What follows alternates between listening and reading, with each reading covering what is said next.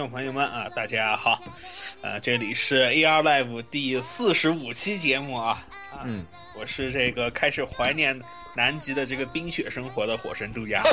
为什么？为什么？天气好热啊，南极啊，这个在哦，有道理，有道理，有道理，有道理呀！天气好热啊，最近。对呀，你在昆明怎么会热呢？我在上海都没说热。没有啊，我现在山里啊，啊，这个好像暴露了什么重要的东西啊！对对对对对对，好好好。啊，南极多高冷啊，是吧？对。啊，那大家好，我是这个想跳进船里和鸭子一起去南极的这个年。我天呐！学生狗没有没有空调啊，是吧？啊，对，宿舍太热了。每天一到夏天就很痛苦，我非常理解。哎，不对呀，你们不是硕士生吗？硕士生是个研究生的这个，这个这这个宿舍也没有。有，上海。上海的研究生都没有那个空调。我靠！你们华你你们华里要不要那么要不要那么 low？要不要？哑巴哑巴，不要再暴露我的个人情报啊！哎，个人情报被被透了啊！被透了啊！下下一个啊！刚才剧透的十六啊。嗯，好。嗯，大家好，这里是沉迷单沉迷单机游戏不能自拔，连 QQ 连 QQ 都不看的十六爷小爷。什么单机游戏？什么游戏啊？巫师巫师三啊，我还是打过。哦，你在玩？要打一把昆特牌。我都打昆特牌，来，我们来一把昆特牌吧。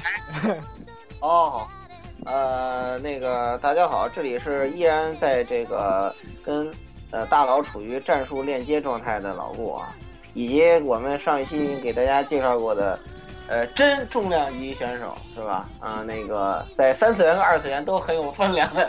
这个汉特赛老师啊，有请。嗯，各位网友大家好，呃，AR Life 的同学们好，呃，我是汉特赛，又和大家见面了。呃，这期节目呢，在后面我会跟大家呢继续来聊这个工作室系列音乐的有关的话题。好的，我们会一起期待的啊。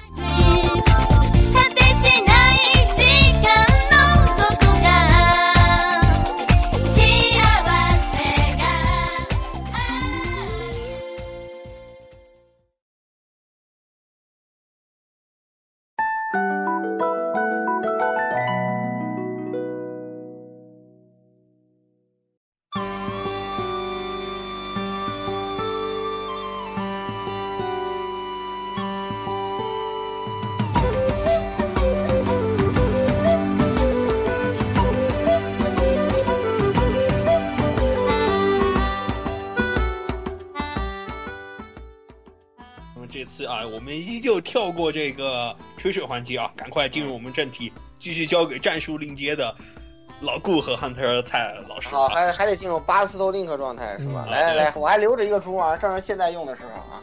汉特蔡老师，哎，好，咱们书接上文啊，上上一期呢，这个亨特赛老师大老师啊，亨特赛大老师呢，大老师到了这个呃，截止到 A 十为止啊，这个工作室系列音乐的发展轨迹。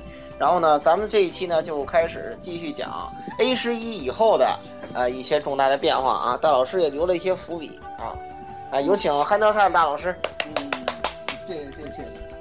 那个在上一期的结尾呢，我留了一个包袱，就算是包袱吧。对，呃，是是说的是什么呢？就是 A 从 A 十一开始呢，这个工作室音乐的这个风格呢发生了一些变化。为什么发生变化呢？主要是因为。从这个 A 十一开始，也就是说从这个阿兰德三部曲开始呢，这个游戏系列呢开始有意的向这个回归传统、回归原点的这个方向发展了。也就是说，它整体的风格呢开始向传统的工作室早期作品的那种方式来进行发展。A 十一呢，它本身呢也是属于这个这个回归原点的作品，而且它是第一作，所以说很多人呢都对它呢。产生了比较大的关注，音乐方面呢也是如此。但是呢，A 十一在音乐方面的回归呢，产生了一些问题。为什么这么说呢？这个主要呢是跟这个 A 十一的这个音乐制作人朱贺建有关的。就是你吹吹了半天的朱贺健，并没有太多啊，并没有太多。其实朱贺健呢，大家都知道，我之前也说了，他在这个 A 八，也就是在那个伟大的幻影那座呢，他的这个表现是非常出色的。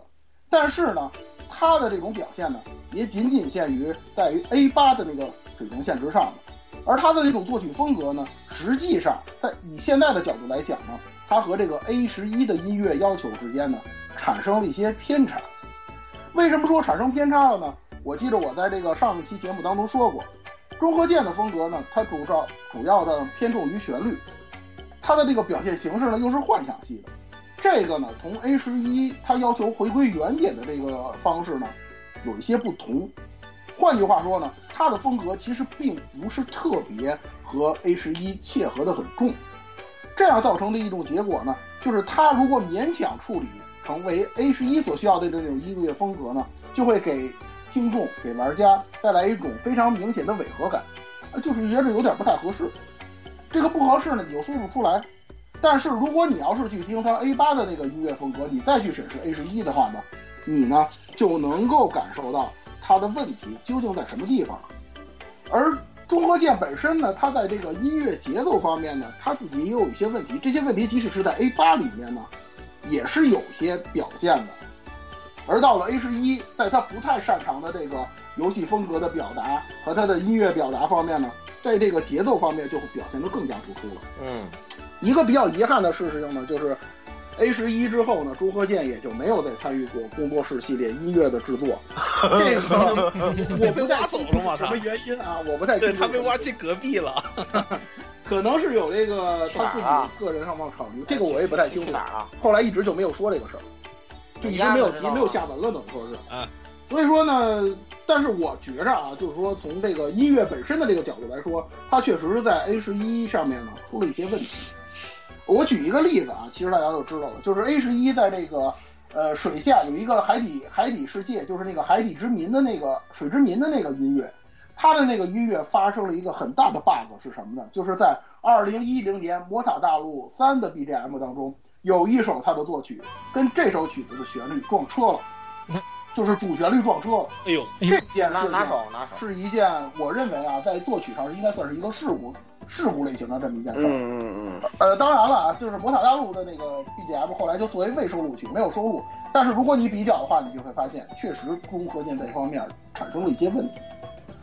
抛开它不谈，今天呢我们要说的呢是阿兰德系列和黄昏系列整体的这两个系列开始出现的一些音乐方面的新的趋势。这两个系列我之前说了，呃，大家伙呢可能熟悉程度会比较高，玩的人也比较多了，可能我说的也更加直观一些。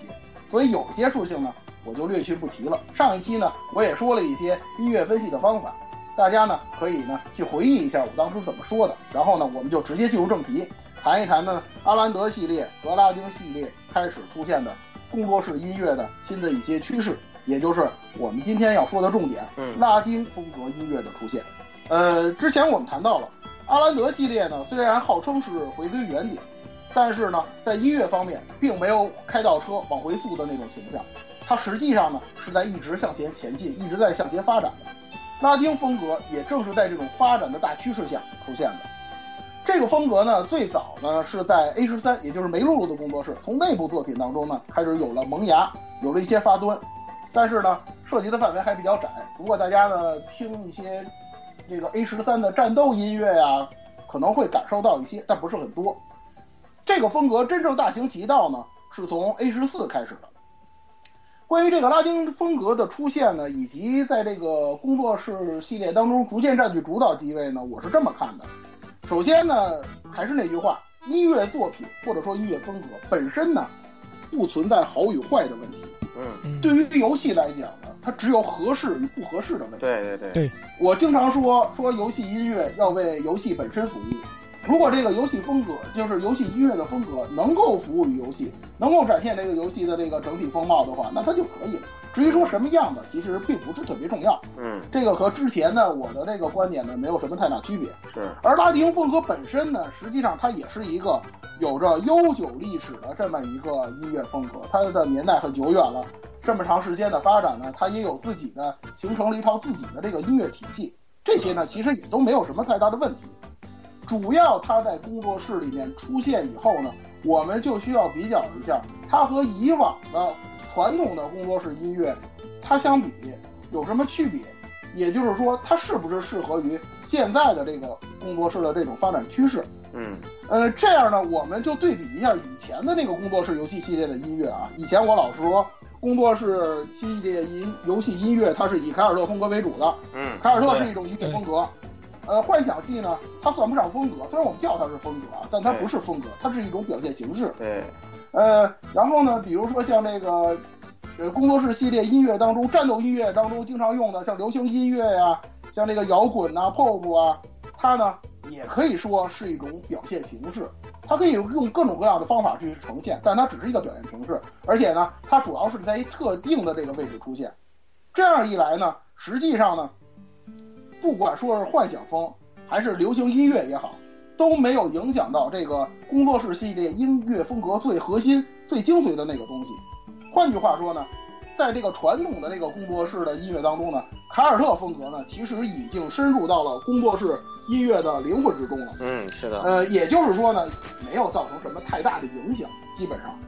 但是拉丁音乐、拉丁系风格的音乐一旦引入之后，它发生了一个问题，因为它是一个独立的体系，它的体系很完整，嗯，就像凯尔特风格一样那么完整。对，它也是一个特别完整。对它跟那个凯尔特风格来比较呢，我用最通俗的方法来表呃来来表达呢，就相当于一个人的左右手一样，它是一个完全同水平、同等级的，就是 level 一样的、差不多的这么两个相互独立的体系。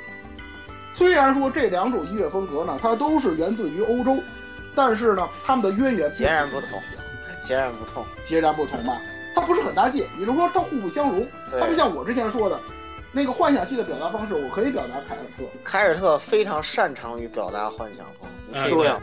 对，对你想想这个英雄无敌，对吧？你如果想英雄无敌，如果我进入这个人族城堡变成拉丁音乐，我都当时疯掉了，我估计直接拿因为本身他使用的那些对，再拉一首意大利歌剧搁那里，听之后肯定感觉特别违和，你知道吗？因为他他用的那些像风笛啊这些乐器的话，就很多听起来就本身就很有这种幻想的对，特别有幻想啊。你你突然之间换成那种感觉就啊啊，，对吧？咱们咱们咱们来段汤哥是吧？这这这这对来来来这让人感觉，这让人感觉就是不搭，根本不搭界，你知道吗？对所以说呢造成的一种结果呢，就是这种风格的转变呢，就一时间很让玩家和听众就难以适应。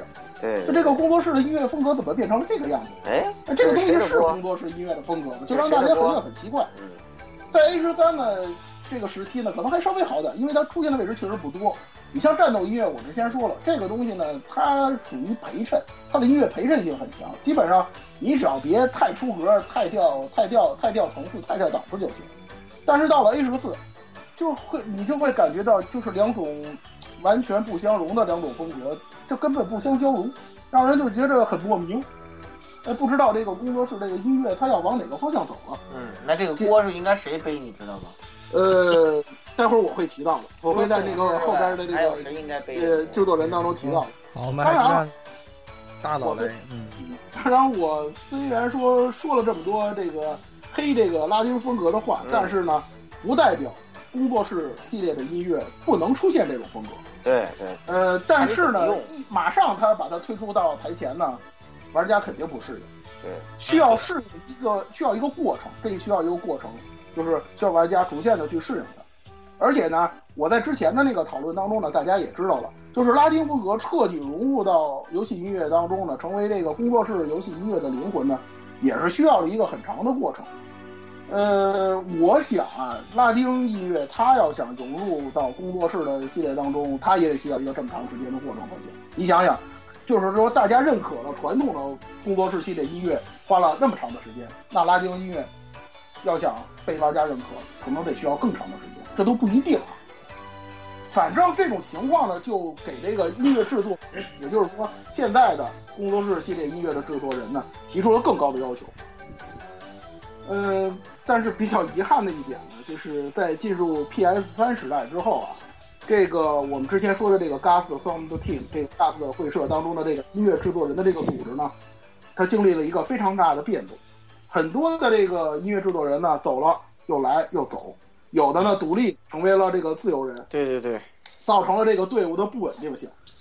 人心散了，队伍不好带，就这么一个现实。确实是，太牛逼了，这个，确实是，这是真理，对，真理。当然了，呃，也有一些人呢，一直是稳定的在这个队伍当中，或者是他一直是在稳定的给这个呃工作室系列的音乐作曲。对，那么接下来呢，我们就顺带着呢，就进入到了这个第二个环节，也就是这个呃阿兰德啊和黄昏系列后起的嗯这几位音乐制作人。嗯首先，我先说一下刚才所说的这个，呃，基本上没有离开，或者说基本上都在为工作室系列音乐作曲的呢，就是我们上期提到的阿芝波道。他现在呢是这个，呃，是以自由人的身份，对，也但是自由人了，对，但是呢，他还是在美国工作是音乐作曲。他不得不做。我跟你讲，他不得不做，他不得不做。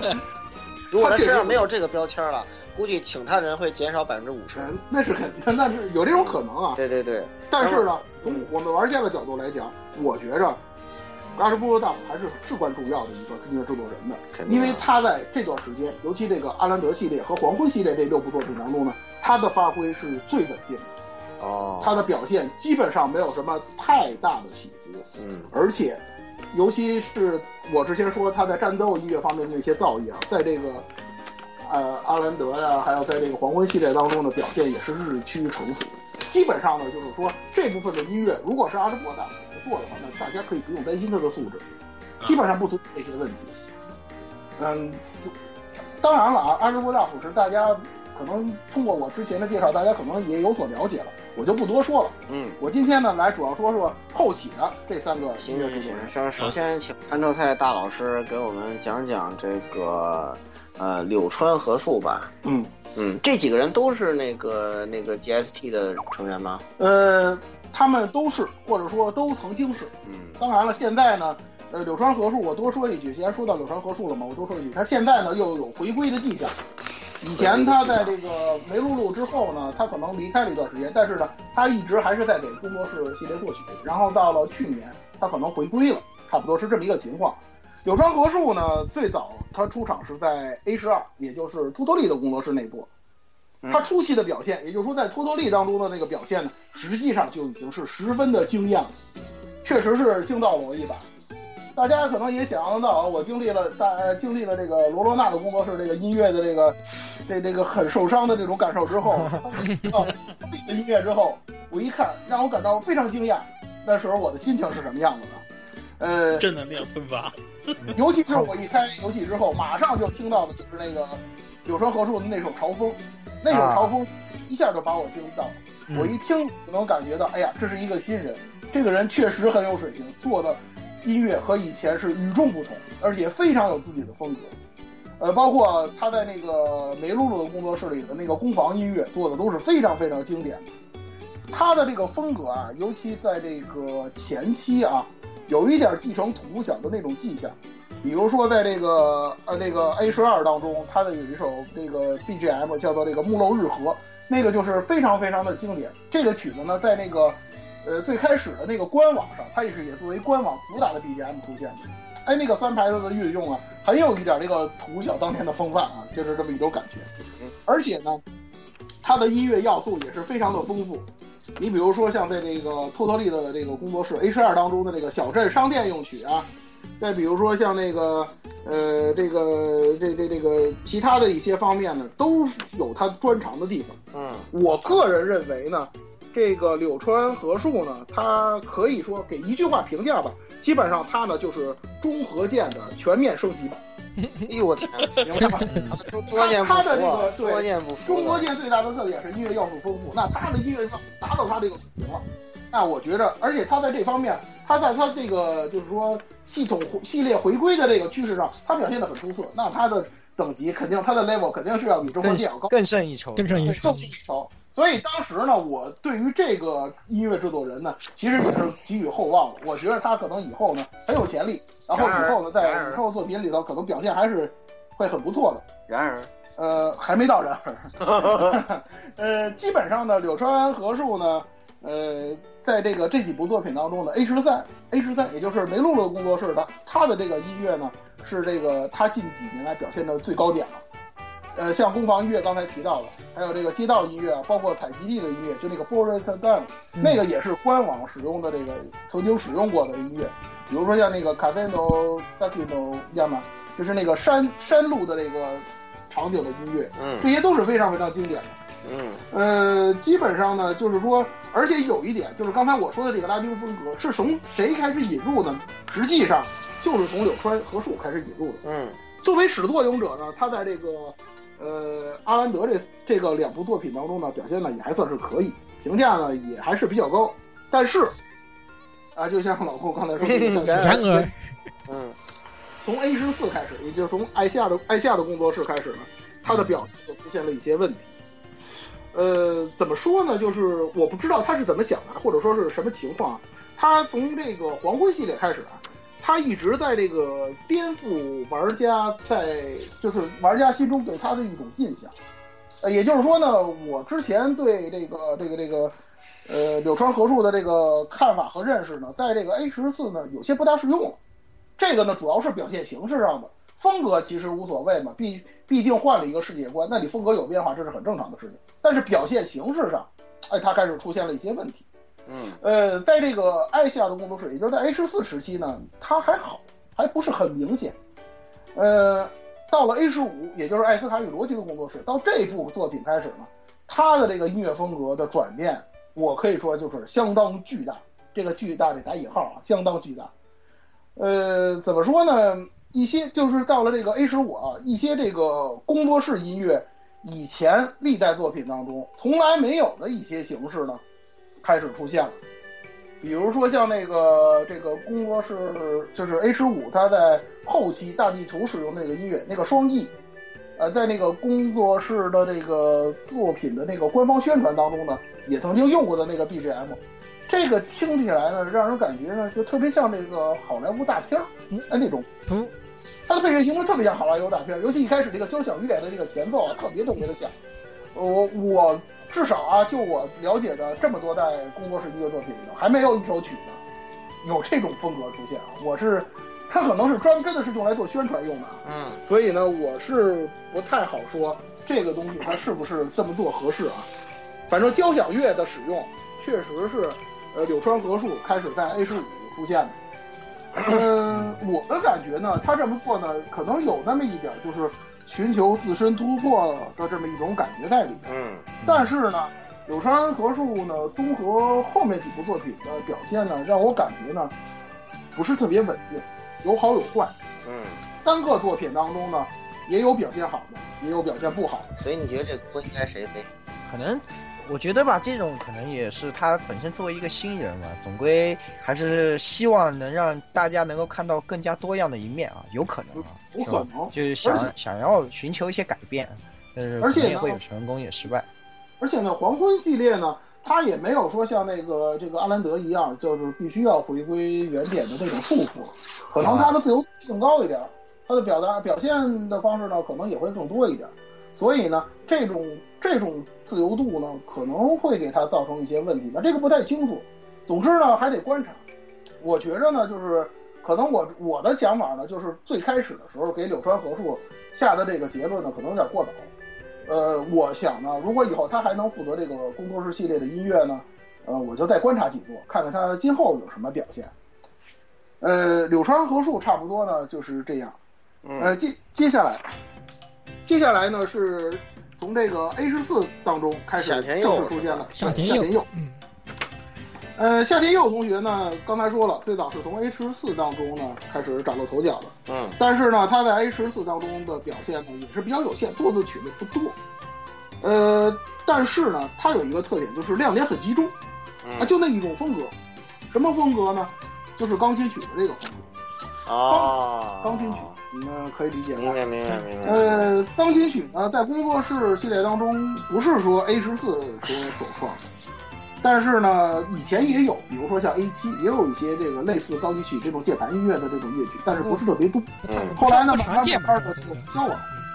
呃，但是在 A 十五，就是到了这个艾斯卡尔罗吉的工作室，到这部作品开始呢，钢琴曲的这个曲子开始加入到了这个工作室。整体的这个音乐当中，嗯，比如说像 A 十五当中的约定啊，秋之崩坏，也就是大家一开启游戏标题画面听到的那几首音乐，非常有特点。夏天又基本上他就是这种特点来抓住玩家的，我觉着呢这还是不错，而且呢他确实是说在这个工作室系列当中很少用这样用钢琴来表现一种呃音乐风格的，他给带进来。呃，除了这种风格之外呢，他在那个 A 十四和 A 十五当中呢，做了几首有点像这个牧民，就是放牧的这种牧歌，做了几首这种风格的曲子。呃，他这首这几首曲子呢，做的也算是比较有意境，还是可以。呃，特别说，特别是我想说一点呢，就是钢琴曲的这种表现方形式啊，对于这个工作室系列的音乐，乃至于 Gas 的后面的音乐，包括像那个波涛协奏曲啊，像那些呃系列作品当中的音乐呢，都造成了非常深远的影响。此后的这个 Gas 的游戏当中呢，就经常会用这种乐器来表现，嗯等于说就是这个。嗯呃，我大家有如果有机会的话，可以听一听现在《无业之国》官方公布的那几首曲子，这边也有这种风格。嗯呃，就是不知道它会延续多久了。嗯、而且呢，就是在夏田佑刚刚出道的时候呢，柳川和树曾经给予夏田佑非常高的评价。呃，他说呢，有了夏田佑呢，那就不需要我了。就是说白了，就是夏林佑好像可以替代柳川的这么一种状态。嗯但是呢，我个人不这么看。嗯，为什么这么说呢？呃，夏天佑呢，虽然说他亮点比较集中，也有自己的特点，嗯但是呢，他有一个非常大的问题，嗯就是在旋律的这个方面不是很考究，嗯，而且呢，在这个某些旋律上存在硬伤，也就是他编曲的能力还是欠缺。编曲的能力稍很科班的这种的嘛？是不是就有点？嗯有一点点，但是呢，对于我们这些老玩家来讲，可能更明显一点。其实我感觉啊，你如果你拿钢琴曲用作 BGM 这种形式的音乐的时候，你比较套路化，反而会更好。没错，像大妈这样，嗯像大妈这样，这个还不是最套路化的。我给大家举一个最典型的直宗伸夫，啊他啊的啊，啊直通啊直宗伸夫，他在 FF 十最开始的那首《扎纳尔港多》那曲子多么经典。对对对是，它很它很就是说非常非常的那种城市化的那个音乐，并没有什么太大起伏，其实没有关系。对，完全没关系。钢琴它本身那种气质，号称乐曲之王嘛，它本身就有这种气质，有这种气场，你根本不需要去需要你表现去做太多的东西。对，不需要你去做太，多的表现。我这是这一点说的很很有道理。嗯对，但是呢，没有办法，A 十五还是出现了一些问题，比如我们经常吐槽的 A 十五的攻防音乐，男主角的那个攻防音乐呵呵呵，做的就非常的让我们不知道说什么好了。对对对对呃，这个，呃，我我没有要求后期同学放这首曲子啊，我我我，大家如果有机会可以听一下那个旋律做成什么样子。反正我听完之后 是一点愉悦身心的感觉都没有。嗯我虽然玩了男，失败，我虽然玩了男主线，但是我就每次玩我都想赶紧从那屋出去。吃了麻婆豆腐都愉悦不起来了啊。我就让我就是找个乐曲班赶紧给他换，哦，基本上是这种。好，咱呃，那么夏天佑就说到这里。嗯，还有还有一点啊，就是除了这首曲子做的比较让我失望之外呢，嗯它大地图的那两个音乐，万里一空啊，包括火山音乐那个 Cliff of Brand Place 嗯都做的非常让人莫名。呃，我想呢，如果他以后还能独讨大梁，或者说他来支持这个 Gas Sound Team，我觉着他还有很长的路要走。差不多就是这样。嗯，好好好。嗯，那么最后一位呢，就是这个前野损人同学啊。对，前野当然，年但是以上几位全部都是汗臭基佬，真是让人遗憾啊。呃，这个其实前野损人表现还算可以啊，我们都亲切的叫他鸟人君。大家看这名字应该明白为什么叫鸟人君。哎呀，透哎呀。鸟人君，他最早呢是在这个埃斯卡与罗吉的工作室，也就是在 A 十五当中呢，呃，负责了几首角色的必杀技。他呃必杀技的那个终结音乐，因为玩过都知道，这个嗯终对如果以必杀技作为终结的话，特别短一点一 小段的嘛那种。是。对，呃，他正式的登场，也就是说正式的负责工作室系列音乐呢，是在 A 十六，也就是夏利的工作室。呃，他在 A 十六的表现可以说非常出色，我以现在的这个态度来说非常出色。呃，他的这种惊艳程度，他在 A 十六当中的惊艳程度，我个人认为不亚于柳川最初在 A 十二当中登场给我带来的那种惊艳的感觉。啊可能我这种感觉就跟刚才就跟刚才我说的，玩完罗罗纳之后很失望，然后一下啊所有的情绪，可能跟那意思差不多啊。那会不会出现万一后面又发生像柳川这样的股票跌停的情况？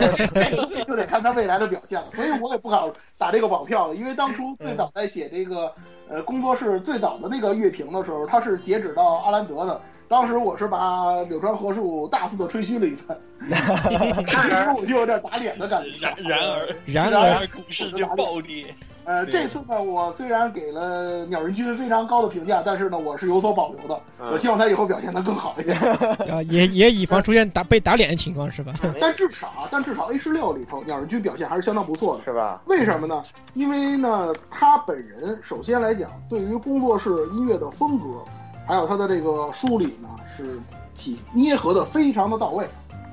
他呢，把这个 A 十六所要展现、需要展现的那种民族风格呢的把握呢，把握的非常经典，非非常精到。因为如果大家玩过这个夏利的工作室都知道，它也是两个主角，有一个有一个夏利斯特拉是那个远景型两配的。他呢，从他的那个身装束上，还有他的那个基本设定上就能看出来，这就是一个民族风的这么一个少女，民族风民族风很浓郁的这么一个小姑娘。是，嗯，呃，鸟人君负责的音乐呢，有很大一部分是用来体现他的这个风格的。这部分呢，他拿捏的呢非常准。呃，比如说啊，像这个夏利斯特拉这部分的这个攻防音乐，就是这个船上的炼金术士，哎，他的音乐做得非常非常的好。呃，几种不同的这个器乐的这个使用呢，几乎呢让人感觉不到，就是说这个感觉不到那种像以前的那个男 H 五男主角的那攻防乐那么大的那种违和感，真的是根本不存在的。而且呢，他带的这个民族风呢，和之前的那个凯尔特的风格呢，还有一定的区别，带有那么一种东方的民族的那么一种色彩，哎，非常非常的清新，给人一种不同的感觉。这个呢是前野隼人呢在这个 A 十六当中呢，给我来讲最大的一点不同。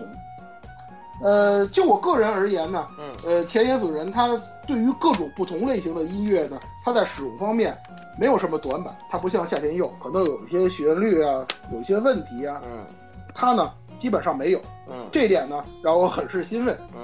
而且呢，它有一个最关键的优点呢，就是以往的这个 God Song Team 的这个音乐人，我之前说过，他往往呢侧重某一个方面的音乐，他比较擅长，嗯，比较独到。但是这就是一个呢，多面手，对，不是不是那种多面手的形象，以前的不是多面手的形象，呃，需要那个大家去配合。但是他不一样，他属于那种万能型的那种作曲的音乐人，嗯，他什么风格他都能上手。嗯而且他做的还都能相当不错。比如说在这个 A 十六里头，我之前说了，我说夏天佑钢琴曲做的很出色。嗯，那鸟人君他做的那个光游光游走子那首，他的那个 BGM 做的也是相当可以。嗯呃，柳川刚才我说了，他在 A 十五里玩玩交响乐啊，有很多交响乐做的很经典。那鸟人君他也有嘛，比如说 A 十六里面会长式的那个 BGM，呃，他做的就是非常非常的哎有特点，而且呢和那个整体的那个把握呢，它那个契合度非常非常的高。所以我觉着呢，这种万能型的这种音乐制作人呢，实际上是整个工作室系列到现在为止，包括 GAS 的整个会社啊，到现在为止，真的是不可多得的那种万能型的人才。嗯就这一点来讲，他绝对的前途方面，我认为还是有一定的这个发展空间，而且有很大的潜力的。只要他呢去发挥他自己的这个优势，在以后的这个工作室作品里头，如果他还能参加的话呢，他呢肯定能表现的呢还会更加出色一些。那以上呢就是我对这个阿兰德系列和这个黄昏系列现有的这么几个新的这个音乐人的这么一个简单的这么一个概况。嗯嗯，说到这里呢，其实我想说一点的呢，就是，呃，大家呢对于这个两个系列的音乐都比较熟悉了，嗯游戏可能大家都玩过，嗯呃，希望大家呢就是说有时间呢再去听一下，嗯听一下那个音乐。工作室的游戏通关之后是可以直接听的，也可以去寻找一下它的 CD。好好好嗯，说了这么多呢，可能有的网友可能会问啊，因为我今天直接上来说的就是音乐人，我没有提这个阿兰德系列和黄昏系列的歌。嗯呃，其实呢，阿兰德系列和黄昏系列的这个歌曲呢，呃，它的这个数量是要远超于传统工作室音乐的，而且呢，它从那个 A 十三开始有了自己专门的插曲专辑，就是单独出一个 CD。以前的片头曲、片尾曲呢，都是暗合在 OST 当中，现在嗯，对单独出，数量其实也很多。嗯但是我为什么不提它呢？嗯这实际上就在上期的时候我我已经说过了。嗯，就是阿兰德之后的这个工作室系列音乐的歌曲，尤其是插曲呢，它逐渐摆脱了以往我们印象当中的，哎，很像同人音乐的这么一个范畴，很多种不同的风格开始引入了。呃，有一点感觉呢，就是和这个音乐，就是游戏音乐整体风格呢，嗯、不太贴近了。呃，有一点的感觉呢，就就就是说，呃，表现的还是属于歌手的那种风格呢比较多一些，而且有一个很重要的问题呢，它的曲风变化呢非常的剧烈。嗯呃，甚至呢出现了像艾斯卡与罗基的工作室的主题曲，就那个我们经常吐槽为牛奶色的小山崖那样的这个曲子，这个曲子有时间大家可以去听一下。嗯，当时我们吐槽的就是，哎我去，工作室系列居然用过摇滚的曲子做主题歌了，啊，哭了，是不是打算以后来个重金属啊？是不是？对对对，吓哭了。那个歌那个歌很洗脑的。大家可以去听一下，什么感觉啊？嗯而我呢，本以为工作室系列的主题曲就到此为止了，可能那个就是最极端的。然而，然后然而，A 十六给了我个更极端的，他把套娃请过去了，他让套娃去唱 A 十六的主题曲。大家知道，套娃虽然是日本的演唱组合，但他常年唱的是英文歌啊。对，结果 A 十六呢，阴差阳错就出了那么个英文歌的主题曲，也就是工作日系列唯一一个从头到尾都是英文的主题曲，嗯这让我就更没法说了。嗯，对对对，这一下子风格又 对，又又变。巨变。对，我不知道我喜欢的小清新的呀，那种比较飘渺、比较空灵的那种主题曲，什么时候才能回归啊？这个是我是完全不知道的。嗯呃，但是话说回来，这个现在为止呢，就是这两个系列当中呢，歌手的名气倒是比以前大了很多。以前的那个呢，呃，歌手同人歌姬，大家可能也很有名啊，也很有名啊。对，只就是圈子比较小。但是现在的这个歌手名气是越来越大。我随便举几个例子啊，可能大家伙都知道的，比如说安娜贝尔，啊，估计有不少人应该知道。非常，我们都非常喜欢的一个对，非常喜欢的同呃人乐曲里面非同人乐常著名。，同人乐乐也是做的很火的，是吧？很还有那个鲁鲁迪啊，从一二年啊，鲁鲁提回归之治愈，系曾经有治愈系女王之称嘛，鲁鲁提啊。他，那个声音非常干练，他那个声音。对，呃，还有那个就是跟那个麻指准，呃，跟跟建设走得很近的那个 Nagi Nagi 亚啊，纳吉亚纳吉纳吉，也拿给拿给啊，其实 Nagi 和啊，是我是很喜欢，我个人非常喜欢 Nagi，我是，嗯，啊，好像那个我印象中，而且他本身和 Annabelle 也是有一个那个团体嘛，对。同人团体，嗯，那个大春部的第二季主题曲好啊像，也也是他，啊大是他中国的 OP 一直都是他，OP 一直都是他唱的。还还有一个还有一个就是伊藤加奈子，我不知道他们翻译成伊藤加奈子啊还是香奈子，啊这大家也不都记了，那个是吧？N 加御用歌姬，N 加御用。啊 N 加御用，智仓千代丸的御用歌姬 Natural Plus 嘛。对，这些人都给 Gus 的后来的这个工作室系列的曲子唱过歌。对，呃，但是呢，我觉着他们本身的名气基本上都可以盖过他们唱的歌曲的名气了。对，是的，这里我就不多说了，大家都了解。唱的什么歌并不重要，关对，键唱的歌谁唱。就不重要了。呃，其实我觉得，其实我我说一句吧啊，嗯刚才这个 蔡蔡蔡蔡老师啊，这个说这个英文歌曲这个了嘛，其实我觉得还是有一定这个关系，就是工作室系列在欧美好像好卖的很好的样子啊。对，嗯，在欧美比在日本，在亚洲这边销量要高不少。嗯不是之前，就是之前我有一段时间就是因为学英语比较发愁，然后我去这种奇怪的地方找的话呢，找到这两个奇怪的东西，啊托托行奇怪利的英语教室嗯和梅露露的英语教室。英语教室那个是在 B 站上有，因为这个呃工作室的音呃工作室的这个这个台词啊，它口语化比较强，然后日常部分比较多，嗯它比较适合学英语嗯啊。我们那个和是那个我们那位摄影同学，那位音乐同学，他就是用这个来学英语。过这个就算题外话了啊。那题外话，题外话啊，总总的来说呢，呃，阿兰德之后的这个工作室音乐呢，实际上是经历了一个非常大的变化。我们之前说了，嗯呃，有起伏，呃，有一些很好的地方，也有一些呢不太尽人意的地方。嗯，对，呃，这两个系列呢，如果从单个从系列来讲呢，它的音乐呢，后期的作品就是 A 十二、A 十三啊、A 十五、A 十六啊，可能相对要出色一点。这个可能也是展现了一种进步吧。嗯呃，如果综合的来说呢，我个人认为，呃，A 十六，也就是夏呃夏利的工作室，他的音乐在 PS 三时代的这六部作品当中呢，应该算是表现的最为出色的。至少呢，相对于传统的工作室系列音乐来讲呢，GAS 呢挽回了一些面子。在音乐方面呢，我听到的一些评价，对于 A 十六的评价嗯，也是正面的。嗯我希望 GAS 呢能够继续保持，在未来的作品当中呢，有更好的表现。嗯，千万别突然之间就又又又又莫名其妙又是吧？嗯，差不多就是这样。呃，到这里为止呢，基本上工作室系列音乐部分的这个呃讨论呢，跟大家想说的东西呢，就说的差不多了。嗯，啊，是我们也是好好很好的上了一课很啊，好的上了两认真课认真听讲的。真的真的真的，我们我就是把我想的能想到的一些，或者说我认为比较有用的一些呢，告诉大家，让能帮助大家呢去了解工作室系列的音乐，因为它确实很出色。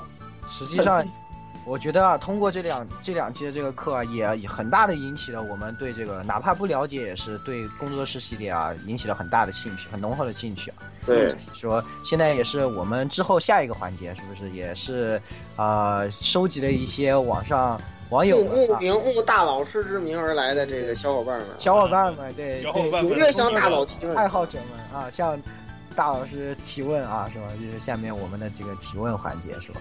对，啊进入提问环节啊，那个首先是由一个叫做不湖夜光的网友提的问题，他说，呃，哈德赛戴森塞啊，这个玛丽和迪诺斯最后在一起了吗？没有被烧死吗？玛丽和迪诺斯可能了解这个这两位的这个玩家比较少。我说一句啊，这两个人是初代的。呃，这夜光同学既然问到这个问题，我觉得他可能是一个老玩家，这个我需要谨慎的回答一下。其实呢，呃，这个涉及到一个什么问题呢？就是很多人对于工作室系列的一个观念上的疏忽，就是很因为这个工作室系列十多部作品啊，大部分作品或者说有三分之二左右的作品都是以女性作为主角的。呃，女性角色作为主角的游戏呢，以现在的眼光来说，可能很多人想到的就是百合游戏，对呀、不知道啊大家是不是这么想的啊？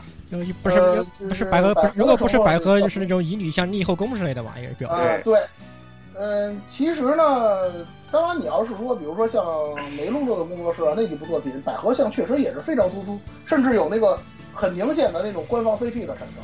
但是呢，呃，早期的这个早期的这个工作室系列的作品，尤其像刚才那位同学说的，它实际上更偏重乙女向一点。也就是说呢，它有百合的那种路线，也有那个女追男的路线。你像这个问题他提的呢，实际上就是一个女追男的路线，指的呢就是初代里头玛丽和诺迪斯那个段子。嗯，呃，关于这个 CP 这个问题呢，实际上呢，工作室系列一贯处理的办法呢，它都是比较暧昧，一般不会给你一个十分明确的结果，嗯，就是不会说的很直白，嗯会有留白的部分，让大家自己去体会。玛丽跟诺迪斯也是这么一点。呃，玛丽呢，作为这个工作室系列的这个初代角色，我们都叫她初代，有的人也有咱们叫大姐的。玛丽大姐呢，实际上呢，在很多作品当中呢都有过客串，比如说在丽艾丽的工作室，本身在一个世界观嘛，她也在艾丽的工作室当中也有客串，以至于呢，到 A 六，也就是到了这个永恒玛纳那部作品当中呢，它也有也有客串。这个玛丽她的这个全名啊叫马鲁罗尼，在 A 六里面呢，你如果玩这个永恒玛纳这座呢，你会发现这里头有一个叫鲁罗尼的那个角色，虽然他的名字呢不一样，但是呢明眼人一看，实际上他就是玛丽大姐，只不过呢他可能是穿越了，或者是什么原因啊，就跑到 A 六去了。嗯，我反正我在玩 A 六的时候，我从他的那个言语上来看呢，他是孤身一人的这么一个状态。嗯，好，好，可能这个玛丽跟诺尼斯这个东西呢，从我的角度来讲，可能就没有什么下文了。如果大家有什么新的发现呢，哎也欢迎在微博上呢跟我交流。啊，对，大佬就认为还是没有在一起。对，嗯应该是没有什么下文。这这 这才是正常的展开嘛，这才是正常的展开。他们一定是领悟了正确的恋爱方式。然后呢，接下来顺顺便老顾，你把人家网友的名字念错了，人家叫石湖，好吧石湖？但石石湖但是石湖念夜光啊，是吗？他这个啊，他这个没出头名字起的好好中二啊，太太文艺了，我我看不懂啊，我是一个俗，啊我我我看不懂这种中二的名字。接下来有一个我这种人看得懂的名字啊，这个鸭梨好大啊，应该是恐龙的，恐龙的，嗯，肯定是恐龙的，是吧？我这个好孩子啊，呃，说这个秃子秃子秃子酱啥时候能复出啊？呃，他成家了吗？就是他跟哪个男的在一起了？然后还有这个老老白脸和这个鼻涕虫在一起了没有？啊，呃，我先解释一下啊，这几个名字可能大家不太熟悉啊。这个秃子，也就是这个哈开鲁大叔呢，实际上是呃工作室系列在传统工作室系列当中呢，经常出现的一个角色。他是这个武器店的老板，专门负责卖卖给主角武器装备上。呃，人如其名，他既然叫哈克鲁，他既然是个秃子，那他确实就是一个秃子。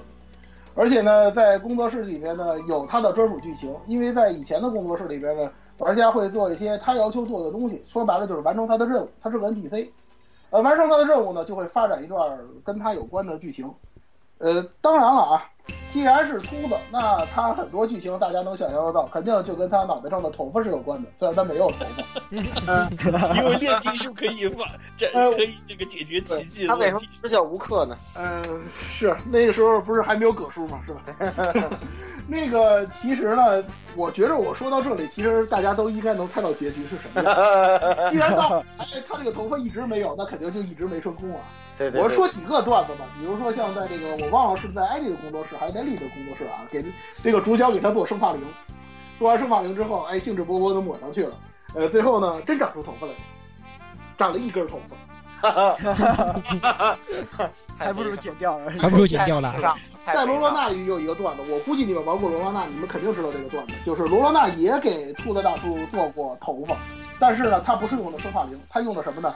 他用了一个有点类似那个呃骑摩托车的头盔的那么一个东西，然后呢，他呢做了一个在头盔上做了一大堆假毛，然后呢，他呢就把这个头盔式的假毛呢就给了兔子大叔了，说你戴上这个，别人看呢就好像有头发了。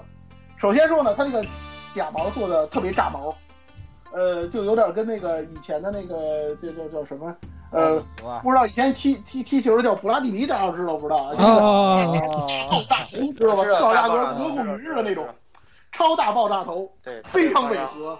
然后这还不是算，最关键的一点呢，就是它那个底下的那个材料，就是那个头盔的那个材料啊，它的那个金属的比重它给调错了。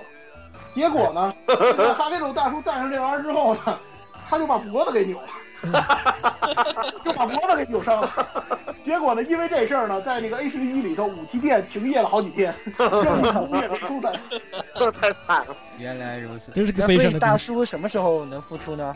呃，这个实际上大叔呢，在这个阿兰德系列当中他是有出现的，但是在黄昏系列这三部作品当中呢，他没有出场。没有出场。啊，对，我觉着呢，有可能就是这系列他不会出场。那以后呢，我觉得他还是有很有希望的，因为。秃子大叔呢，他的在这个工作室当中地位呢，现在来看呢，就是个吉祥物了。而且呢，不光是没有头发，他唱歌还是非常的难听。哈哈，你知道那个大家都看过哆啦 A 梦吗？哆啦 A 梦那个刚胖虎骑士什么样，他就什么样。你知道，所以说他还是非常有个性的一个人的。我觉得他以后还有会有出场的机会，因为确实段子很经典。啊，家庭这块呢，没有细说过。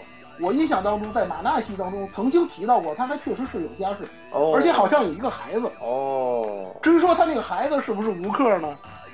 这你们就看着办去吧。呃，接下来第二个问题啊，老白脸和鼻涕虫在一起了没？老白脸指的是谁呢？指的是这个罗罗娜的工作室当中的那个剑士，那个骑士斯蒂鲁。嗯，为什么叫老白脸呢？这个外号其实是当初我给他起的，就是在 A 十一当中呢。我们都管他叫小白脸，因为他呢是实际上刚开始的时候是经常为难女主角的一个角色，但实际上他是王国的国王，就是那个九叔那个国王的跟班儿，他到处去找九叔的下落，就是这么一个人。嗯，他为什么会有他跟那个罗罗娜的段子呢？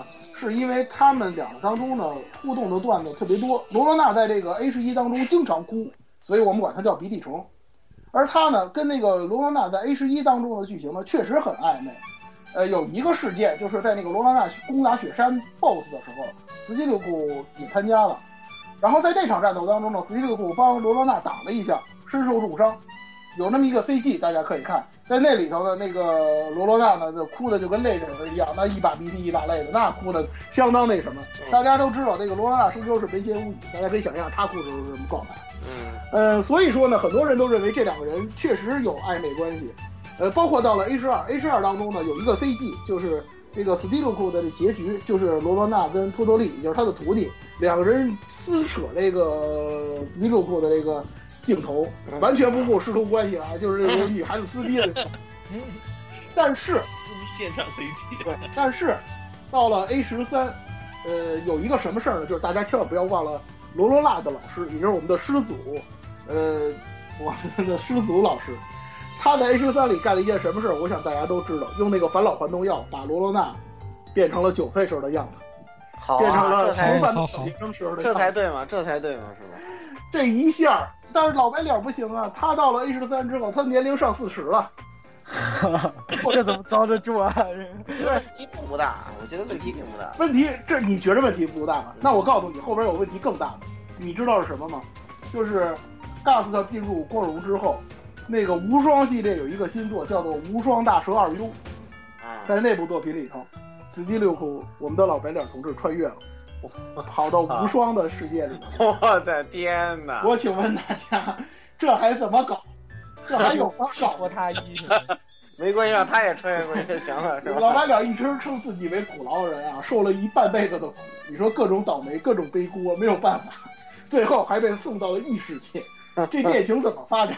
反正我是想象不到。再送回来就行了，是吧？再送回来太惨了，太惨了。太惨了。太惨了，太惨了啊！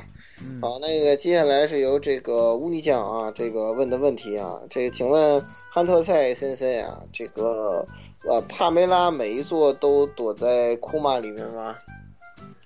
呃，帕梅拉，呃，关于帕梅拉呢，实际上它跟秃子大叔有一点相像的地方，它是这个整个系列当中也是人气相当高的，而且在历很多作品当中都登场过的那么一个角色。它是一个幽灵，我先说它是一个幽灵。其实大家听帕梅拉这名字大概能猜到了啊，它是一个幽灵。呃，基本的设定呢是一个忘了自己前世的幽灵，也就是说呢，他不知道自己前世是因为什么死的。反正一般来讲呢，如果大家能看到他的结局，就是他怎么就是说怎么去世之后变成幽灵都知道，一般来讲他死的会比较枯燥一点。呃，帕梅拉呢，他有一个小熊，他携带的玩具。这个小熊呢，最早呢是在这个马纳 K 米亚那部作品里头出现的，因为马纳 K 米亚里头呢，帕梅拉他参战了，是参战角色，他的武器就是那个小熊。呃，很多人也说啊，小熊才是他的本体，因为在这个阿兰德当中，大家知道，在这个罗罗娜那部作品当中呢，罗罗娜找到这个帕梅拉的时候呢，最早就是在那个呃遗迹当中看到了一个小熊，然后罗罗娜觉得挺可爱的，把小熊带回家去了，没想到小熊突然夜里头灵体乍现，灵光乍现，然后帕梅拉就出现了。呃，他这个小熊呢，并不是帕梅拉每代都有可能用的这个道具。呃，他在早期的这个作品当中呢，他就没有这个熊。相反呢，他经常用一把伞，因为他是鬼嘛，他是幽灵嘛，他怕太阳，啊，他呢他会找一个遮阳伞，他是一个打伞的大姐。我不知道说打伞大姐你们会 不要想多，这个那个那个这个啊不要想那这个哎，这个这个那个这个啊，当中呢，伞也是帕梅拉的武器。呃，说到帕梅拉呢，我这里多说几句啊。实际上，他在游戏当中之所以人气很高，除了它本身确实很可爱，是一个可爱的幽灵，不是那种妖魔鬼怪之外呢，它的有非常强的实力。但凡是阿梅拉能作为参战角色加入到这个工作室游戏当中，它都是十分强大的战力，相当的 buff。比如说玩 RPG 游戏，大家都知道角色有，就是说参战角色有 HP 的设定，它时常没有。作为一个参战角色，他没有 HP 的设定，这是一种什么概念？不，大家不知道能不能想象得到啊？除了这一点之外，他还有那种暗黑骑士的能力，也就是说，他能吸敌人的血。他不光能吸敌人的血，你如果战斗不能了，过段时间他还能自动复活。他是幽灵嘛，他不是人类，他过段时间还能自动复活。这么一样的一个 bug 的角色，这也那太赖了吧！这就是明摆着开挂嘛！除了说他行动速度确实很慢，幽灵嘛，这都符合他幽灵的特点。嗯除了他行动速度有时候很慢之外，真的就是一个 bug 般的存在。比如说我我印象很深的马纳 K 米亚那座当中，它就是一个 bug。你打隐藏迷宫的时候，要是没有它的话，打你会打得很难受，会经常受苦。嗯，所以说呢，它的这个人气度实际上在系列当中也是非常高的。我也很期待呢，它在以后的作品当中呢还能登场。好的，那这个问题也差不多到这里啊。然后上面这些问题都是这种呃资深厨们啊提出来的问题啊。对下面我们就呃想一些从我们这种啊小白啊工作室系列小白啊就会想一想到的一些问题啊。那么首先第一个呢是这个说学员系列的这个这个阿兰德系列和黄昏大陆啊是不是在一个世界观下的？也是这都是比较新的几几部作品。有请有请老师嗯，，对，没错。对的，嗯，其实大家如果玩工作室的系列的游戏玩的比较多的话呢，其实你会发现呢，呃，工作室系列基本上就是每隔两座或者是三座，它有一个世界观，比啊，如说永恒玛纳的世界观，比如说那个学员学员系列，嗯，阿兰德的世界观，比如说这个呃阿兰德的世界观，黄昏世界的这个世界观，它嗯各个世界世界观之间呢，并没有什么太多的联系。嗯嗯，怎么说呢？就是它可能会有一些角色客串啊。你比如说像这个呃 A 九，就是马达 K K 米亚那座里头，如果你打到隐藏迷宫的话，隐藏迷宫宫里的 BOSS，他是 A 八，也就是 Grand Fantasy，也就是伟大的幻影那座里头的角色，他在里头客串 BOSS。但是这个东西很稀松平常的事儿，跟主线剧情没有什么太大的关系。就是实际上呢，大家呢，如果要是说玩的比较深，就是说对于工作室的剧情研究的比较深的话呢，你发现炼金术这个东西在每一代当中，它的定义也是不一样的，包括炼金术的一些元素，它在这个每一代当中，它表现的形式也是不一样的。这就造成了一种什么结果呢？就是实际上来讲，每一代都有它不同的定义，所以呢，呃，工炼金术士当中呢，也就是工作室系列当中呢，它一个两部曲也好，一个三部曲也好，它都是一个自己独立的世界观，之间呢也没有什么联系。但是呢，有一点是一脉相承的，也就是工作室系列呢，自从从 A 六，也是从永恒玛纳开始呢，他对于这个炼金术呢，一直是一种很悲观的态度。也就是说呢，他认为，呃，随着这个可能是随着这个时间发展啊，时间推移啊，炼金术越来越衰落，呃，用的人越来越少，变成了一种遗失的或者说是一种失传的技术。啊，可能有他自身的，就是对于会社有自身的想法，但是这个这个非常非常暗的这个线索呢，呃，到黄昏系为止呢，基本上呢也没有什么太大的变化。黄昏系稍微复兴了一点，因为大家知道，在那个 A 十五当中有中央了，有一个中央的这么一个组织，它是专门负责炼金术的，可能炼金术稍微有所复兴，嗯但在之前啊炼金术一直是一个衰落的趋势，这一点确实没有。嗯但各个世界之间呢，也没有什么太多的联系。好好好好，哦，所以就是其实是没有什么联系。如果有角色穿过去的话，我们可以理解为他穿越了，是吧？啊，对，如果有角色穿越的话，那我们是喜而乐见的。喜而乐见对主线没有什么太大的影响，而且明白了，明白了真的。是极少。好好好，下一个了，个，学到了。那么下一个是现在也是比较大人气的这个黄昏系列啊，会就此完结吗？还是说会有续作啊？然后就这个 A 十七有没有什么消息啊？这个老师给我们解答一下啊。黄昏系列呢，在 A 十六的，如果大家玩通了这个 A 十六，也就是夏利的工作室呢，在这个声优的改言，就是在他这个解锁的声优改言里头呢，你大概可以听到，就是声优对于这个本作以及对于未来作品的一些看法。呃，有几个声优实际上表达的已经很明确了，就是黄昏系列呢，基本上就到此结束了。不会啊再续作了。呃，几个原因，一个是大家都知道的，黄昏系列的本身销量并不是很好，嗯，呃，这是有方面的原因在里面啊，这个包括 GAS 现在的这个营销策略方面等等。呃，这部分呢，可能我想大家之所以很期待它还能继续出续作，是因为大家可能觉得这个黄昏系的它这个故事没有讲完，就是到 A 十六它好像就突然断掉了。那个黄昏世界的问题没有解决，就是根本问题没有解决，它只是解决了一个水源地，它很多东西它没有解决，所以大家可能觉得，呃，是不是再来一部作品啊，把整个黄昏世界给的问题处理掉啊，然后给一个大团圆呀、什么的。其实呢，呃，如果大家了解这个工作室系列的这个风格的话呢，大家就能知道，就是这个工作室系列风格啊，其实一直不是以拯救世界为己任的。嗯嗯尤其系列最开始的几座，他一直是在吐槽这一点，就是啊，勇者呀、什么冒险者呀，那些可能是希望去拯救世界、当大英雄的，啊然而跟我并没有什么关系。但是跟我并没有什么关系。作为炼金术士来讲，管好自己的事儿就可以了。嗯而且你会发现，很多炼金术术士的作品，他就是处理自己的事儿。比如说初代的玛丽大姐，哎呀，我要被留级了，我要被学校开除了，就是这种。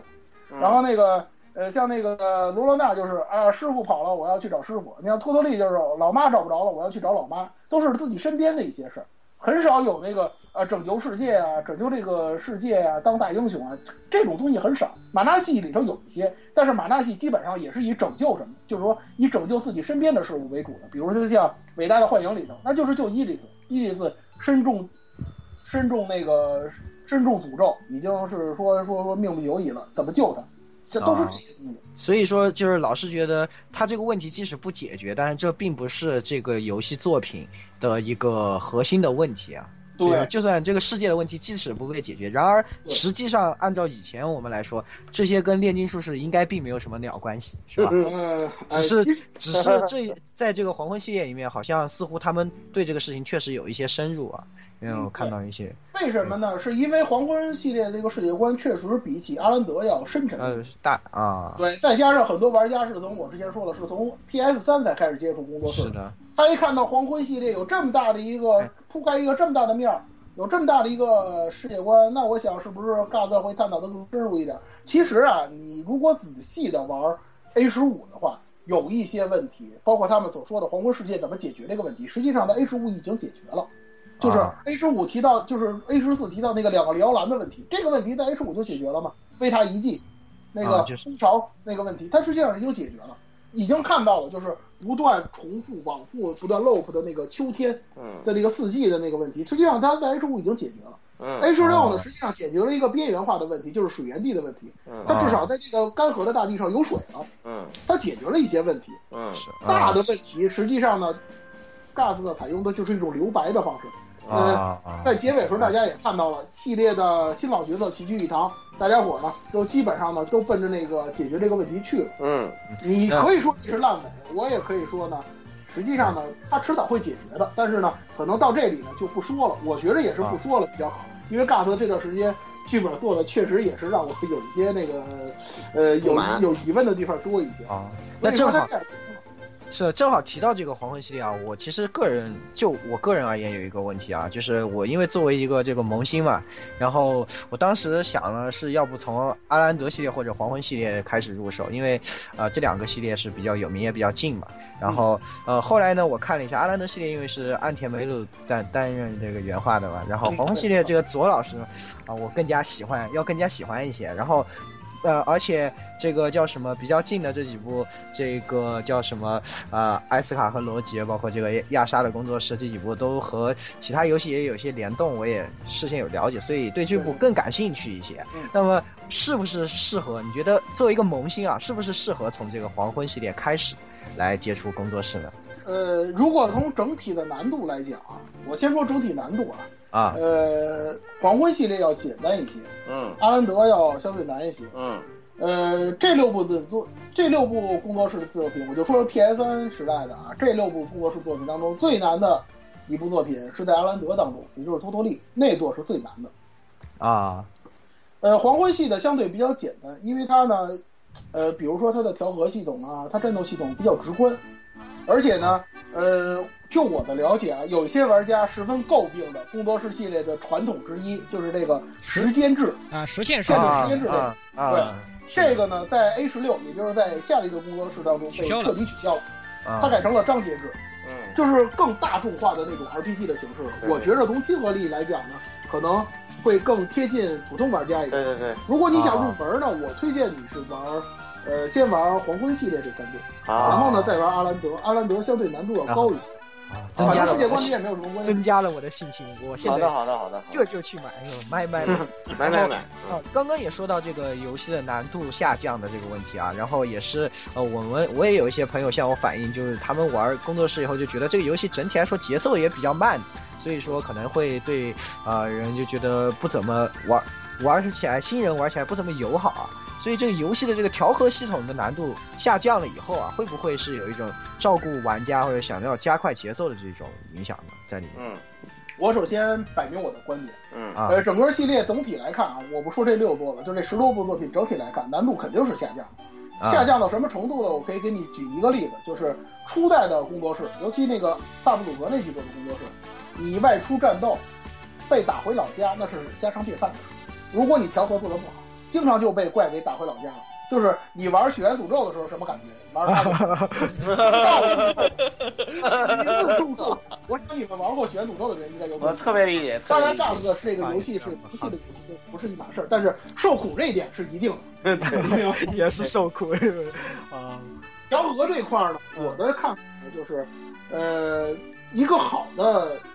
游戏系统，尤其像这个工作日系列的招牌系统调和系统，它应该是什么样比较完美一点呢？它应该是易学难精是比较难的，嗯，也就是说它的门槛比较低，大家都能轻松上手，都都能看明白。对，呃，但是如果你想玩精，玩出花来，那么你就要下一番功夫，需要去研究。理解理解，这这种想法很有游。戏当中呢，也得根据你的这种情况呢，给你设置不同的不同的这种层级的这种难度。比如说正常的游戏流程，那你一般调和一下，呃，有一些稍微不错的道具装备呢，那基本上就就能过。就能过，就能过啊，隐藏的就游戏当中设置一些 DLC，比如说隐藏迷宫那些 BOSS，或者说流程可以打可以不打死的 BOSS，比如说像 A 十六的兽王，你可以不打死它也能过。但是你想打死它，那你就得在调和上，在角色养成上，你就得下点功夫，下一些功夫。这样就比理较理解，这样会比较好。嗯既能照顾新玩家，也能照顾老玩家。对，呃，哎，至于这个调和系统难度在下降呢，其实我觉着啊，它不是难度在下降。实际上，就像我刚才说的，有了层次感之后，你挑战那种更高等级的 BOSS，一样需要你对于调和有非常非常精深的理解。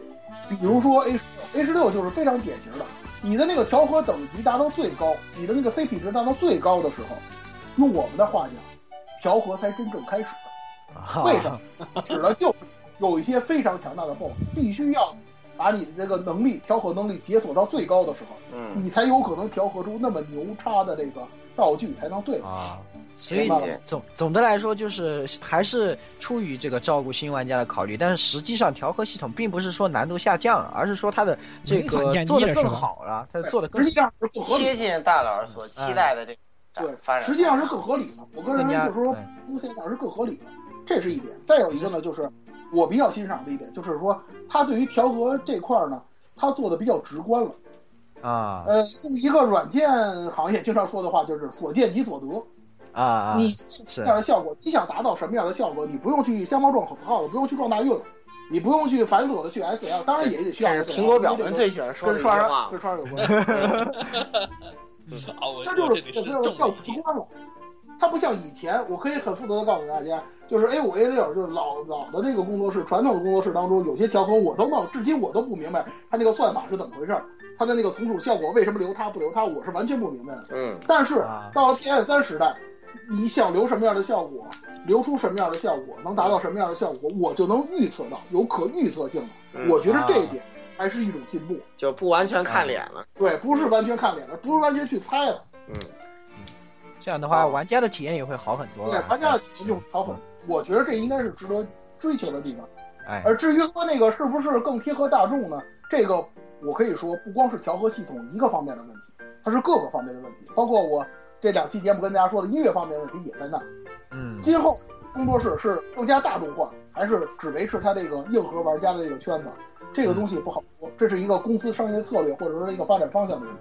咱们呢，只能走一步算一步的看。嗯，好的，那么大家还有什么别的问题吗？是的你们还有什么别的问题吗？我刚才其实也已经替我问了啊，然后这个我觉得也是，这个也你帮我替我安道问。赛老师也 也解答了我有一个比较在意的啊 虽然啊不是跟这个游戏关系不是特别大，这个设定方面的了吗？啊，嗯呃，因为这就跟刚才说到的这几个，就是他大家戏称的这个梅露露英语教室啊这些东西，那么也可以看得出，我看了一下，好像是梅露露的工作室，它英美版的是完全改成了这个英语的这个配音，是吧？好像是不是因为 Ghost 对于这个海外市场这块偏重度的话，是不是很强？就是说他很重视海外市场这一部分。刚才老顾同学说说这个，我忘了是老顾同学还是哪位同学说的，说这个呃美版的销量很好，确实，呃美版销量就是海外版，对啊我应该叫海外版，对啊对啊海外版销量确实不错，而且我告诉大家一件事儿，就是呃永恒的马纳那部作品，也就是 A 六，它是最早有海外版的工作室作品，那部作品在发售的时候曾经达到过北美销售市场出动第六名的成绩。对于一个萌存游戏啊，大家想好了，萌有点存游戏假啊。JRPG，它能达到北美销售出动第六的手机，这是有什么概念？对对，虽然我不想说这句话，但是我还还得说一句，你以为你是任地狱吗？是吧？虽然我特别不想说这句话，但是还是得说。啊，没关系的，咱们梅露露不是也拿过日本市场出售销量第一嘛，是吧？对对对对对，呃，其实呢，呃，与其说 GAS 很重视外呃海外市场，不如说 GAS 它的那个呃移植团队，或者说它的代理商很支持外国外市场。啊嗯呃，在加在进入这个光荣会社之前啊，GAS 它的游戏的海外代理是日本一，我不知道你们知道不知道？哦，知道《魔界战舰》系列，那个魔界魔界战舰系列那个，维尼做那个呃，就那个《魔界战魔界战机啊，那个对，他对于海外市场非常的重视，而且那个时候工作室系列的海外版，它是双语音，也就是说它有英语语音，还保留了日本语音，嗯，然后是英语，这会比较好。白白送白送个日语语音还对白送你日语语音，而且还有英语语音。嗯，也就是说呢，如果你听不惯英文语音的话呢，你可以换成日本语音英文字幕。这样的话呢，很便于，就是说那个时候没有中文版嘛，很便于大家去理解。对对对对对。哦，我觉着这样做其实是非常良心的，而且呢，我一直认为，就是说除了现在那些经常移植那些版本之外，那个时候的工作室啊，传统的工作室啊，它的海外版实际上才是完整版，呃，日版不算完整版，因为它没有那个英文语音，它是这样。但是呢，这种情况呢，到这个 GAST 呃的代理商，也就是 GAST 加入光荣之后呢，就有些变化了，因为它呢加入到光荣了，它的这个海外市场呢就由光荣来开拓。大家很熟悉的光荣台湾，为什么会有中文版呢？因为光荣台呃台湾光荣他自己呢有一个汉化的班底，他自己做的汉汉化版，他现在呢等于说海外版也是交给光荣来打理了。嗯，可能现在他对于海外版的重视程度就不如阿兰德时期。嗯，可能大家接触阿兰德的时候呢，这个呃 GAS 的游戏呢还是由日本一代理的，所以他做的还是很良心的。嗯，呃，到了光荣这阵儿就差点意思了。你像那个早期的那个，你像那个 PSV 版的那个工作室，就是呃皇冠系列工作室的海外版，它甚至可能没有实体卡，就只有下载版，这都没有办法的事情，很多原因造成的。好好好，嗯，行行行啊，行，那那个咱们还有啥问题？还有问题吗？啊，应该是没有了啊。这个感觉就像，我觉得一问这个问题，就像就像是那个听完讲座，现在我们经常有那种讲座，对对，老师要还有还有问题吗？啊，下面就是旁边那个主要有提问的吗？讲座的讲完了以后，然后组织的人站起来说：“啊，还有问题吗？”让人学生都啊，没法讲。这个如如果有什么，如果真是后来又听到之后又想到什么别的问题，可以在这个过其他告诉我，我们会让我我们会让蔡老师给你解答的啊。是的，是的。那么最后呢，咱们有请这个讲了这么多的这个汉德赛大老师啊，给我们从这个宏观的角度来总结并展望，不要立 flag。呃，关于工作室音乐，好吧。呃，对于未来音乐的展望，我的感觉呢，就是工作室系列呢，既然到了呃这个程度，它的这个音乐部分呢，有了这么高的高度，呃，未来的几部作品当中呢，它如果低于这个高度，那玩家肯定是不认可的。嗯，呃，再加上呢，新的音乐人不断的进入到这个 GAS Sound Team，也就是这个音乐人的这个团队呢，呃，对于这个音乐部分呢，肯定也是提出了更高的要求。对于玩家来讲呢，可能对于他的音乐呢，也有一些更高的要求在里面。呃，我个人认为呢，实际上呢，一个团队它稳定的发挥是最重要的，包括一个系列当中它的风格的这种稳定的发展，也是一个至关重要的问题。嗯，当然，首先还还是要切合游戏的主题。呃，一个新的这个游戏系列马上就要诞生了，就是 A 十七。我刚才说了，它已经不太可能是黄昏系列了。如果它是新的系列的话呢，它会是一个什么样的游戏主题？呃，未来挂色的这个音乐，它是不是切合这个主题？那么都是值得我们去关注的一些东西。嗯，我呢，作为一个老玩家，玩了这么多年工作室系列游戏的玩家，我会持续的关注这一点。对，呃，有了这个更好的心得，或者有了一些新的发现呢，我也会及时的呢跟大家分享。这个是音乐方面的我的一些看法。好。呃，歌曲方面呢，我觉着呢，现在工作室系列的歌曲呢，就是一种大众化的这种趋势非常明显。我觉得这个趋势呢，可能在未来呢，也不会有什么太大的变化。嗯。呃，更多的、更有名气的，呃，音呃歌手那些演唱组合，他可能会加入到工作室一系列歌曲的制作当中来。而 GAS 的呢，呃，进入到光荣这个成为光荣的这个指挥社啊，这个开发部之后呢，他的这个呃名气上，或者说他能启动的人脉和他的资源更更广阔多的多了。这样对他的发展前景呢也是非常好的，可能会吸引更多的人。而且 GAS 本身也是提携了很多很多原来不是特别知名的歌手啊、声优啊、画师。对对对对，他对于这个品牌意识或者说树立一个在业界的形象的来讲呢。也是非常有帮助的，呃，这些呢就是我对于未来工作室系列音乐方面的一些看法。呃，今年呢很遗憾没有工作室系列的新作发售。刚才有人问到了 A 十七有什么消息没有？在七月四号的时候呢，呃，Gust 有消息说在七月四号 Gust 可能会公布一款工作室的新作，但是这个有可能是系列新作，就是 A 十七，也有可能是移植作，因为大家都知道 A 十六的 PSV 版还没有发售。嗯，对，是的，很有可能在这个节骨眼上，它可能公布的呢就仅仅是一个移植作品。嗯，那究竟是新作还是移植作？新作会是什么样子？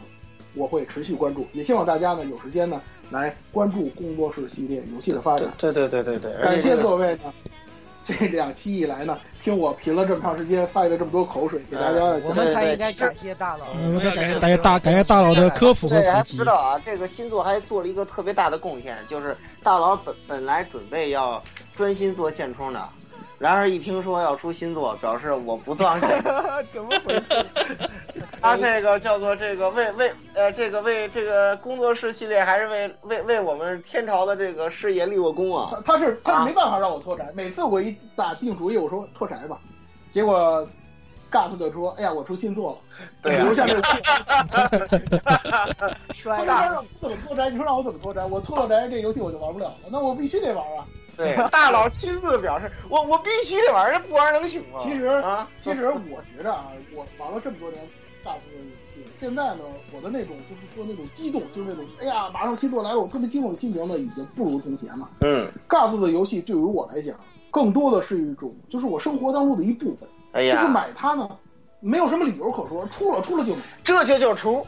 哎，好好好这 就是。脑残粉的一种表现啊！希望大家不要学我啊，这个不，我们都是，其实我们都是跟你一样的啊。好孩子不要做脑残粉。只是只是我们除的这个除的方向不一样啊，有一点我我们这除了不同的东西。其实呢，呃，在现在这个时代呢，呃，你能有一个非常平和的心态玩游戏已经很不容易了。对，嗯，呃，我不知道在座的这个听众朋友啊、同学们都是什么年龄啊？可能是学生，也有可能毕业了，成为社会人了。嗯，呃，工作忙，学习也忙，没有时间去顾及游戏，没有那种平和的心态了，可能会比较浮躁一些。嗯，呃，工作室系列呢，虽然它是一个萌系的游戏，它是一个日式游戏，但是有些时候呢，呃，它也是一个很治愈的游戏，是一个很温暖的游戏。呃我希望大家在玩的时候呢，真的是有一种很平和的心态，就是一种很安静啊，很舒呃很那个放松心情的那么一种心态来玩的，不要太过于纠结。嗯，包括音乐方面，即使你不玩游戏嘛，你也可以把音把 CD 找出来，把这个歌曲找出来，你就当放松心情、放松身心的那种好好好就可以。好好嗯好，是的，是的，是的。这听了这个老师的几节课啊，我也是去把这些音乐找出来听一听，真的是觉得非常棒。对对对，也希望各位听众朋友听完大老师这么苦口婆心的教导之后，也能静下心来听听歌，是吧？或者说有时间的玩游戏，这样大老师也没有白这个来安利了，好吧？啊，那那个这这这两期这个重量专题就到此先告一段落了啊，以后大佬还会出现啊。是的，是的，我们是的，我们也希望这个大佬能常来我们这儿做客啊，是吧对？啊，期待北京之父有更多好节目啊！嗯，对对对，好的，那么本期节目就先到此结束了啊，各位听众朋友再见啊。那么这一期的节目呢，到这里也进入了尾声。那么啊、欢迎各位啊，如果对 Gust 系列或者对工作室系列有这个自己的看法的，想要和大佬交流一下的啊，或者想要和我们交流一下的，都可以来加入我们的群幺零零六二八六二六幺零零六二八六二六。或者关注我们的官方微博以及我们几个人个人的微博，当然还有大佬的微博啊，这个我们也会稍后公布的。嗯，好的，那么这期节目就到这里了，各位听众朋友们再见，嗯，拜拜拜。拜拜拜。好。嗯，好，可以。那行，就这样吧。嗯哼。